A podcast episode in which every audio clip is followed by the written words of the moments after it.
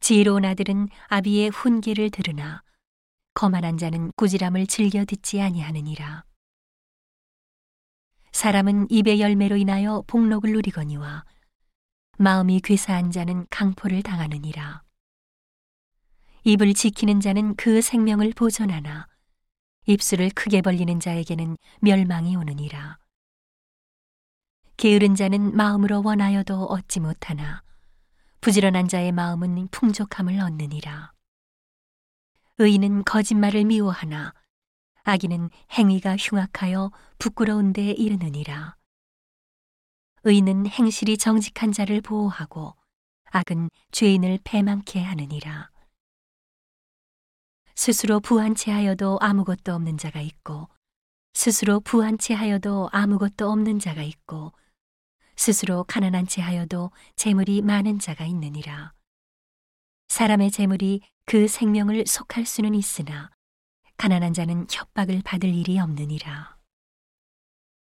의인의 빛은 환하게 빛나고 악인의 등불은 꺼지느니라. 교만에서는 다툼만 일어날 뿐이라. 권면을 듣는 자는 지혜가 있느니라. 망령되이 얻은 재물은 줄어가고 손으로 모은 것은 늘어가느니라. 소망이 더디 이루게 되면 그것이 마음을 상하게 하나니 소원이 이루는 것은 곧 생명나무니라. 말씀을 멸시하는 자는 패망을 이루고 계명을 두려워하는 자는 상을 얻느니라. 지혜 있는 자의 교훈은 생명의 샘이라. 사람으로 사망의 그물을 벗어나게 하느니라.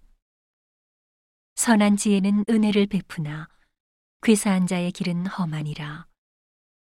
무릇 슬기로운 자는 지식으로 행하여도 미련한 자는 자기의 미련한 것을 나타내느니라.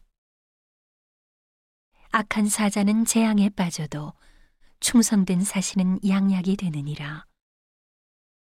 훈계를 저버리는 자에게는 궁핍과 수욕이 이르거니와 경계를 지키는 자는 존영을 얻느니라. 소원을 성취하면 마음에 달아도 미련한 자는 악에서 떠나기를 싫어하느니라. 지혜로운 자와 동행하면 지혜를 얻고 미련한 자와 사귀면 해를 받느니라.